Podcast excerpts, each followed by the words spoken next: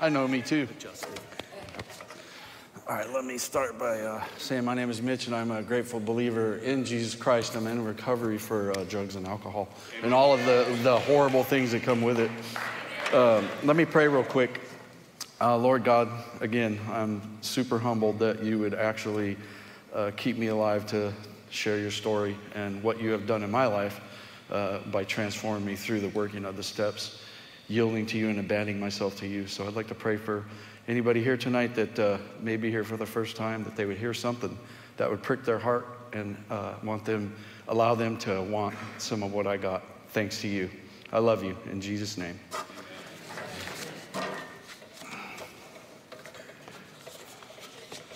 Oh, glasses. Okay. All right. Again, I said, uh, there's a scripture I'd like to read real quick. It's, uh, My brethren, count it all joy when you fall into various trials, knowing that the testing of your faith produces patience. That's James 1, 2, and 3. And again, my name is Mitch, and I'm a very grateful believer in Jesus Christ who's in recovery from drug, drug addiction, alcoholism, and I can compulsively overeat too. It's another drug, that sugar. Um, I fully accept responsibility for all my bad choices and my behaviors. Uh, my life started in Hayward, California in 1969, where I grew up with my, a mother, a father, a sister, and a brother. Uh, and gratefully, my parents are still married today, and they have been for uh, over 55 years. Uh, what a good example to, to see. Um, and we do have a wonderful, uh, great relationship now. And gratefully, I'm still in contact with my brother and sister as well. Uh, in the 1970s, I had developed ADHD and it was not handled properly due to the lack of awareness. Uh, ADHD is a constant challenge to work through. Uh, anyone who has it knows what I mean. And if you want to learn what adults and children go through with ADHD, I would ask that you would uh, do a little research on that. Um, and how can a, a uh, five year old kid with an untreated mental disorder that nobody knows anything about learn to cope? I had no idea what to do with myself. Unfortunately, I was labeled as being a troubled kid. Making friends was very hard, and being made fun of was normal. In kindergarten, if I sat through the whole five minute kindergarten story, uh, the teacher would put me up in front of the class and everybody would uh, clap for me. Those actions made me feel super strange because nobody else was being displayed up in front of the class and clapped for. Consequently, I learned how to manipulate through that experience. I made it a point to never sit through another story to avoid getting singled out. Uh, one day when I was six, about six and seven years old, I, I was out riding my bike in the apartment complex that we lived at, and I was lured into a large hollowed out pine tree that was, it was basically like a clubhouse on the inside. Uh, the, two, the two teenage girls decided they would pick me to sexually experiment with. I remember it as if it were yesterday, how excited, shocked, and afraid I became through that experience. How does a six year old with a mental disorder cope with the feelings associated with such a life altering and traumatizing act? In my head, it was uh, more confirmation that something was definitely off with me. Um, I always felt like an odd kid and like I did not fit in with anyone. Uh, I was in turmoil in my head and did not know how to cope with any of it. Nobody really talked about God in my home, and if they did, I don't remember it. Uh, what I knew of God was a priest who was talking from behind a mesh screen that I was supposed to be honest with and tell them all the bad things I did and go on my way. And a nun who would chase me around with a ruler as a boy around the classroom. I do remember her getting very upset because she could not catch me. Dusted her. Um, I would, I would see my dad, I would see my dad drink, uh, drink beer and smoke cigarettes on my way to school. That this is when he got home after working a graveyard shift that he worked at for like 35 years. Uh, and sadly, the only time it seemed as if I was getting any, any attention from my father is when he was beating my bare bottom with a belt for 30 minute long sessions. I would get three to four hard cracks, and then he would talk for a few minutes, and that cycle would repeat. Um, my mom would get very angry at my dad for spanking me so hard. Uh, unfortunately, as a boy, I never heard those words from my father, I love you. There was no affection displayed between my parents or us children. My mother was a loving mother, did her best, and cared well for us kids. And I do understand that my parents did their best regardless of, they, of what they were taught as a dysfunctional family. Uh, family cycles of dysfunction are a reality for everybody unless the cycle is broken through working recovery and allowing the Lord to change everything. The first time that I changed the way I felt with a chemical was from smoking, this is gross, smoking a Pall Mall non filter cigarette at the age of eight. Uh, boy, was that horrible and something I hated. Uh, at the age of nine and 10, I started hanging out with much older boys, and this event is when I smoked weed and drank alcohol for the first time. And unexpectedly, I did not feel like such an oddball as the substances kicked in. I finally felt like I belonged and fit in somewhere. And at the age of 12, I would uh, get alcohol poisoning. So I started to get into a lot of fights at school and stuff due to my self centered fears. Um, and this is how I would act when fearful, which fear turned into anger at like the snap of a finger. Uh, I had to stand up to bullies to protect myself, and I ended up also protecting weaker kids uh, from bullies as well. And while in middle school, my cousin Richard, who was more like a brother to me, suddenly died at the age of 13. I felt sad, lost, and alone. I had no idea how to cope other than take chemicals. I would drink and use drugs to numb the pains of my life and to fit in with other kids.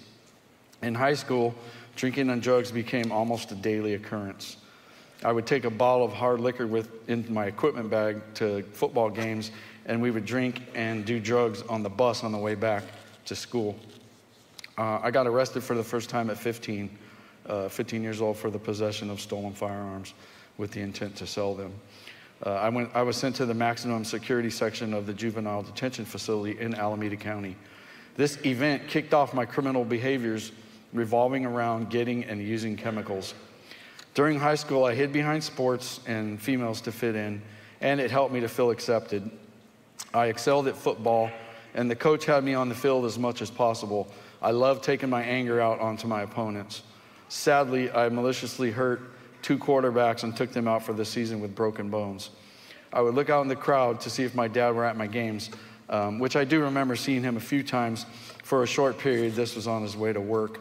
Uh, I felt as if I was not good enough for my father's love. Due to recovery, God, and a changed heart, I hold nothing against my father. He did his best. My mom and my uncle Bill did come to support me as much as they could. At the age of 19 is when I went into my first rehab. I got out and I failed miserably as I was not ready to give up all the fun I thought I was having. Uh, I was in denial about having issues. I ended up homeless and on the streets and living in my car. And at this time, I met up with an old girlfriend. And not too long after rehab, and at the age of 19, uh, my oldest daughter, you know, nine months later, my oldest daughter, Brianna, was born. And after a three year violent relationship with Brianna's mom, I wanted out. And she, Michelle told me that if I did not marry her, I would never see my child. And I told her that I would not marry a violent woman.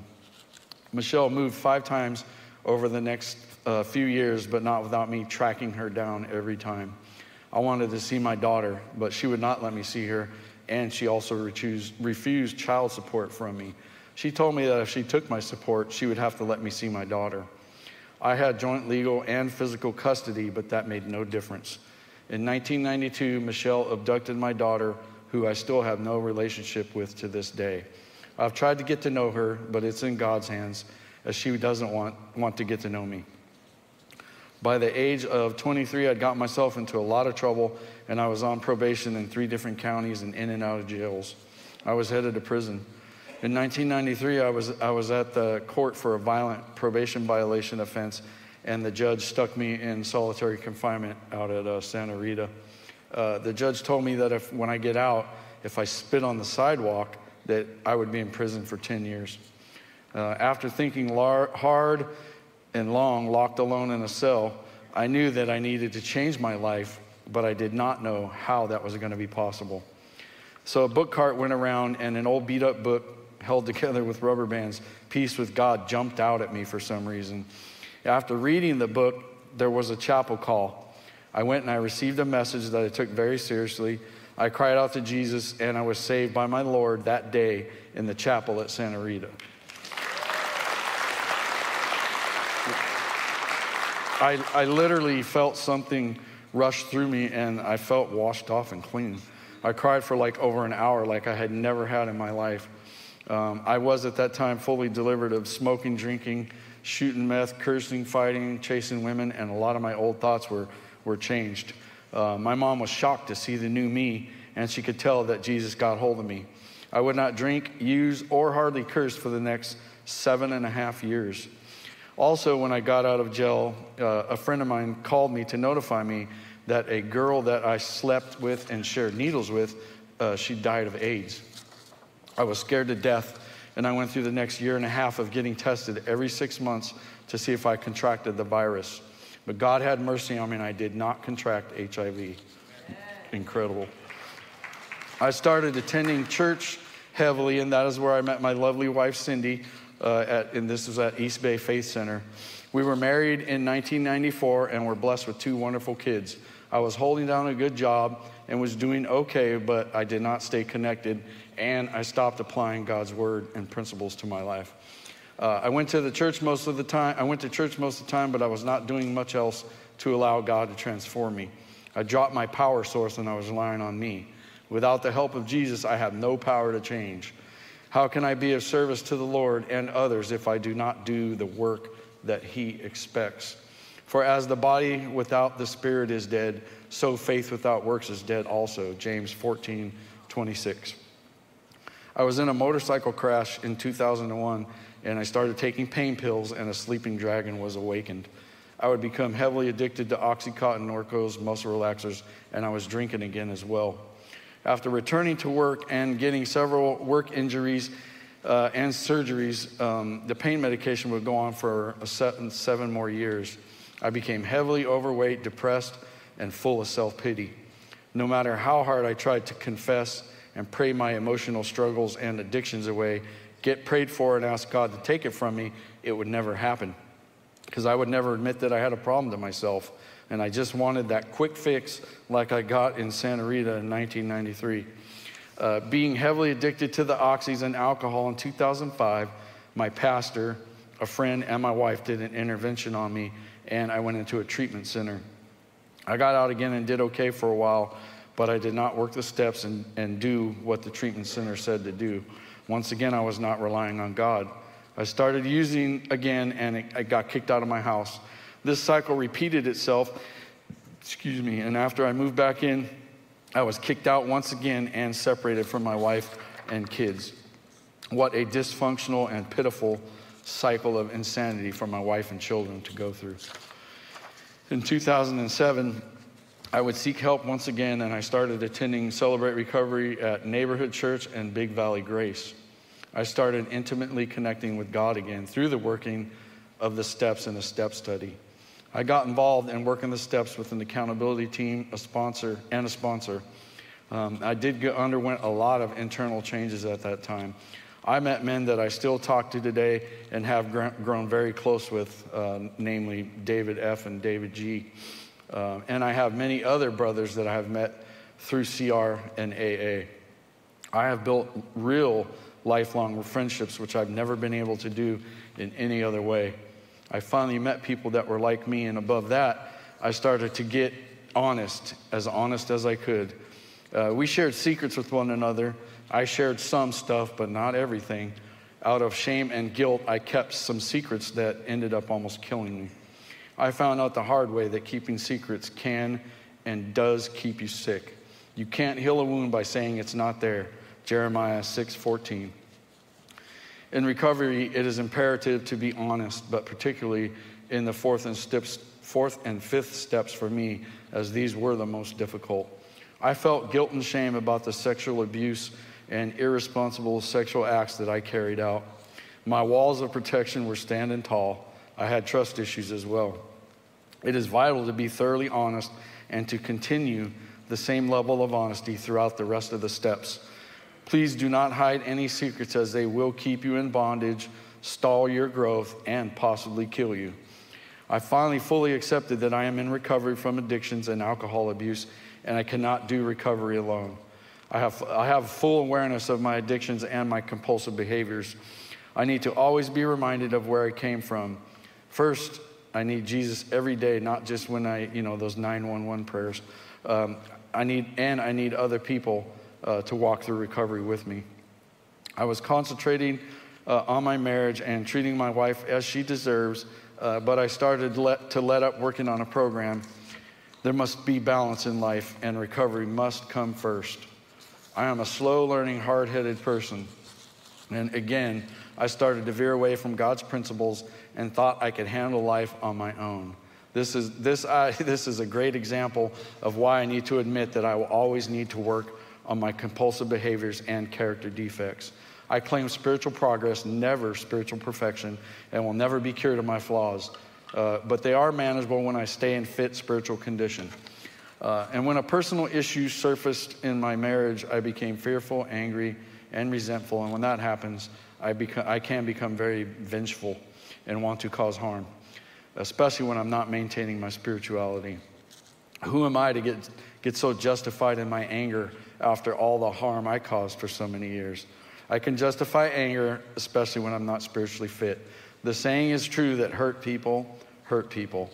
The fears, resentments, selfishness, self delusions, and self centeredness are all uh, glaring character defects that require daily prayer and allowing God to help me. I like to give up things that, and take them back at times.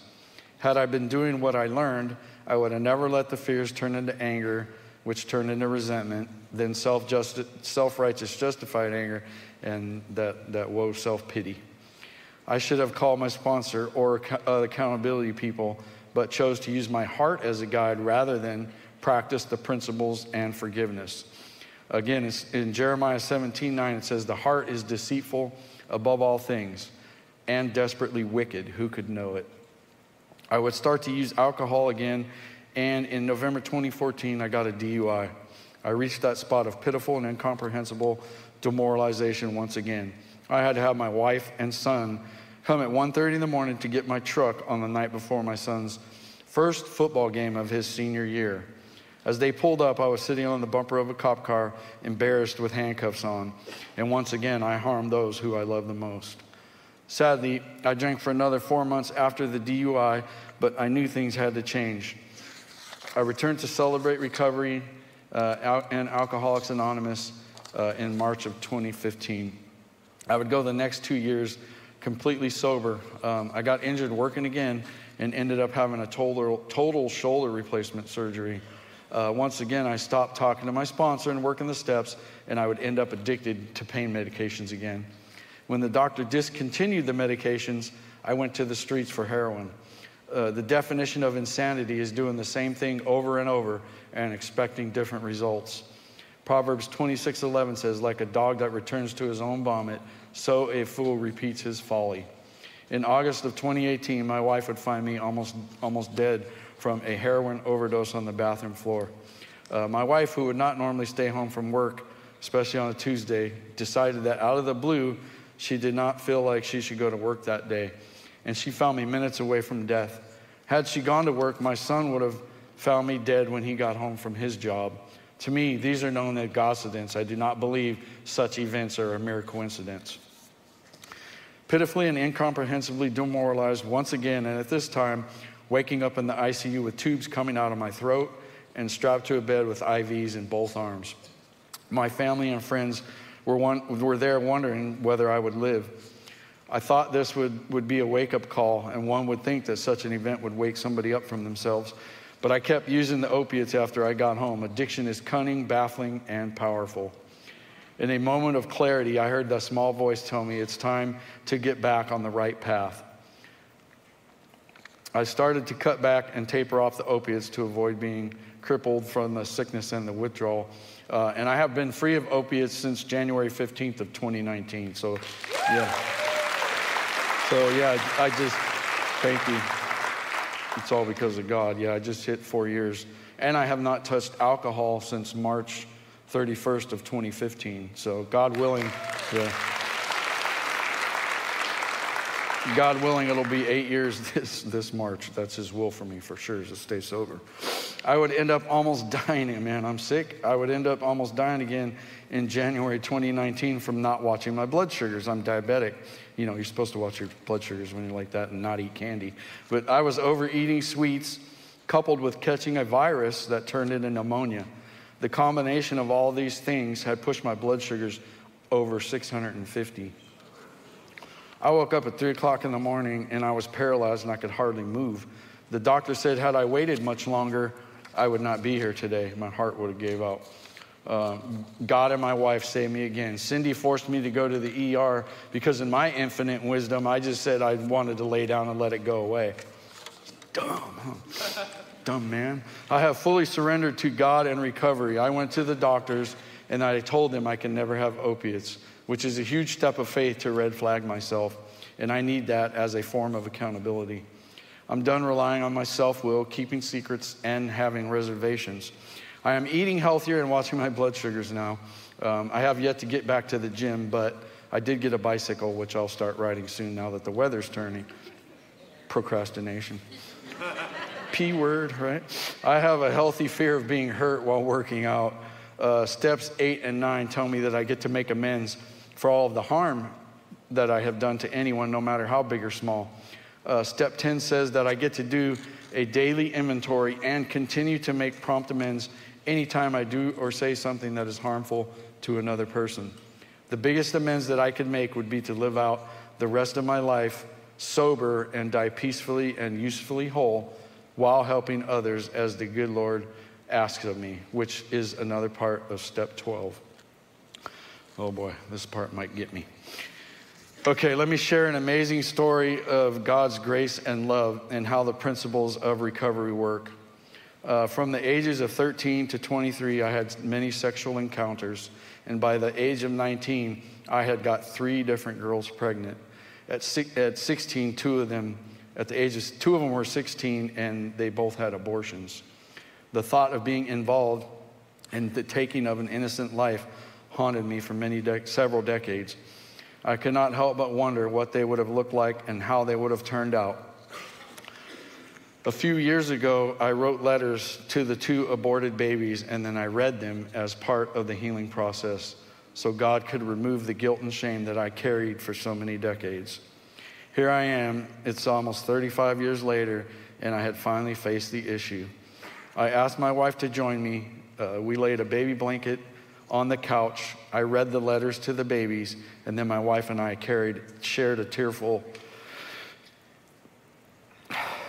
sorry, tearful embrace.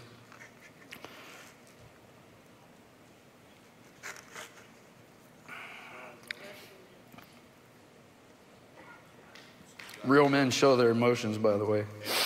I'm just saying.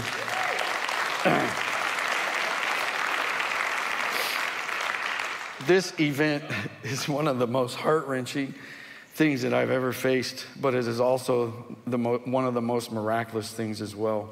I felt so free after doing my part. God has once again done for me what I could never do do for myself. I felt the biggest weight lift from me that moment when I stuck the letters in the uh, shredder. Yeah, it's pretty incredible. I was like, Psh. Being in recovery, if I lose conscious contact with God and rely on my human knowledge, guilt and shame can may eat me alive. If I allow it, I am my own biggest nightmare. As stated in the big book of AA, I have a daily reprieve that's contingent upon the maintenance and enlargement of my spiritual condition. I can do, do this through conscious contact with Jesus, working the steps, going to church, and participating in mine and other people's recovery. Through hard lessons, many chances, fully surrendering, and step work, my broken thinking has been changed for God's glory. When life shows up, and it will, I can rely on Jesus, my wife, my sponsor, my accountability brothers, and fellow addict alcoholics in the rooms, men I sponsor, and other friends that God put in my path so we can support one another. Isaiah 42 6 says, I will bring the blind by a way they did not know. I will lead them in paths they have not known. I will make darkness light before them and crooked places straight. These things I will do for them and not forsake them. To maintain my sobriety and continuous growth, I am in service by doing the CR Inside, CR Inside ministry, excuse me, which is finally starting back up. We've been out of it for like three years. So it's, I'm stoked that it's coming back. Um, I facilitate CR meetings. I, I haven't been to AA meeting in a while, but you know, I'm doing AA meetings here and there. Uh, volunteer for the counseling ministry at Big Valley Grace as a lay counselor, and volunteer in Rock Solid Kids, and I sponsor others. I will continue working with other people, and I will continue to share my story. I have been through seven step studies at this point, and one may ask, why so many step studies? And I would say, if I wanted to see continued growth in recovery, God will keep revealing flaws and help me change them into assets. One can never be too spiritual and gain too many valuable tools. It is indescribable how well working a recovery program peels off the scales of denial. AA and Celebrate Recovery help to develop new relationships and cultivate existing ones while also continuing to build up support teams. I have finished, I finished my bachelor's degree about a year and a half ago or so, and I have a bachelor's of science in human services management. All right? With a, with a certificate in addictions, and I finished with a 3.85 GPA, which means I graduated with honors. That's, that's all God, because my, my brain's a little burned out, so that's all God. I started the master's program now, and I'm getting a Master of Science in Christian Counseling for Substance Use and Other Disorders. And right now, I'm, i have about a year left, and my GPA is at a 3.97. Go, Crazy. I never even showed up to class when I was younger. Pretty, pretty cool. There is a God in heaven, and boy, does He love us all. God always does for me what I cannot do for myself, which are things like being able to get up in front of people and get vulnerable. He is especially faithful when I seek Him, asking to help me be free of the fear, of fears, self-seeking motives, and other defects. Step 11 says, sought through prayer and meditation to maintain conscious contact with God, praying only for the knowledge of His will for us and the power to carry that out. That step is unusually is is very significant to me because I lack a lack of conscious contact means I'm relying on myself. And by planning only 24 hours at a time, and asking God daily, as many times during the day as needed, for Him to help direct my thinking, recovery and life are manageable. I thank the Lord for my never quit and tenacious personality. Uh, by continuing to focus on what I can do for others, continuous growth is the result. If I am thinking of other people, I have a way less chance of being thinking about me and being selfish. And it also reminds me uh, to ask God, who may He have me be of service to and help today? Uh, this is when I meet the Lord in the sunlight of His Spirit. One thing I know for sure is that God has a plan for me, and He really wants to see that fulfilled. Uh, this is how much He loves me and all of you. Part of His plan for me is to give back what has freely been given to me, which is another part of uh, step 12. Jesus sent me an angel to keep watch over me, and she's my beautiful and loving partner for 30 years now, and my wife for 28. Crazy, right? Cindy, I love you, and I am grateful the Lord blessed me with you as my wife. Uh, Cindy, you and the kids went through way more than you deserve. And if, if we keep working on recovery, our future will stay loving and accepting of one another's flaws. I love you, Brittany and Zachary, and I am proud to be your father. Uh, recovery and Jesus have changed my thinking, saved my marriage, restored my relationship with my parents and with my children. In time, God can repair the damages, and in many ways, He already has. Allow me to explain an analogy. When a family is destroyed by a tornado like myself, through the amends process, it may take many years to repair the destruction and thus some parts may never get repaired. Jesus repairs the parts that need to be. I will continue to do my part, and I know Jesus is faithful to do his. I never want to forget what God has brought me through, so I will never stop admitting I am powerless over these things. I feel extremely blessed because so many alcoholics, addicts, and compulsive overeaters do not live long to tell their stories, and they do not get the many chances that I have been given. I truly believe deep in my soul that God did not do another divine intervention and deliver me like He did in Santa Rita that day because He wanted to teach me how to surrender and fully submit to Him. This is so a slow learning process could take place about how beautifully the Lord and the steps of recovery work. I pray that everybody can come to understand what I have come to understand, but that they may not suffer the heartache and cause the damage that I have. Thankfully, God never wastes a hurt. Being confident of this very thing, that He who has begun a good work in you will complete it until the day of Jesus Christ. Philippians 1 6. To anybody new, returning, or you've been here for a while, never give up on yourself because God will never give up on you. If you are, if you are new and still decide if you need recovery, keep coming back. Do not quit until you, the miracle happens. What do you have to lose? To anyone returning from more research projects, uh, if you find, or been here for years, if you find stinking thinking and bad habits coming back, get into a step study. Use your sponsor if you have one. It is highly suggested to get one if you don't. Take their suggestions as if your life depends on it. I'm almost done. All right. And like your life depends on it and never stop. Always remember, he who sponsors himself has an idiot for a sponsor. I should know, being my own sponsor more times than I could recall. CR and other programs are designed to be with other like minded people and for the rest of our lives. None of us graduate from being a human. You will never make better friends, find a more honest group of people, and there is no place on the planet like the rooms of recovery. Thank you for letting me share.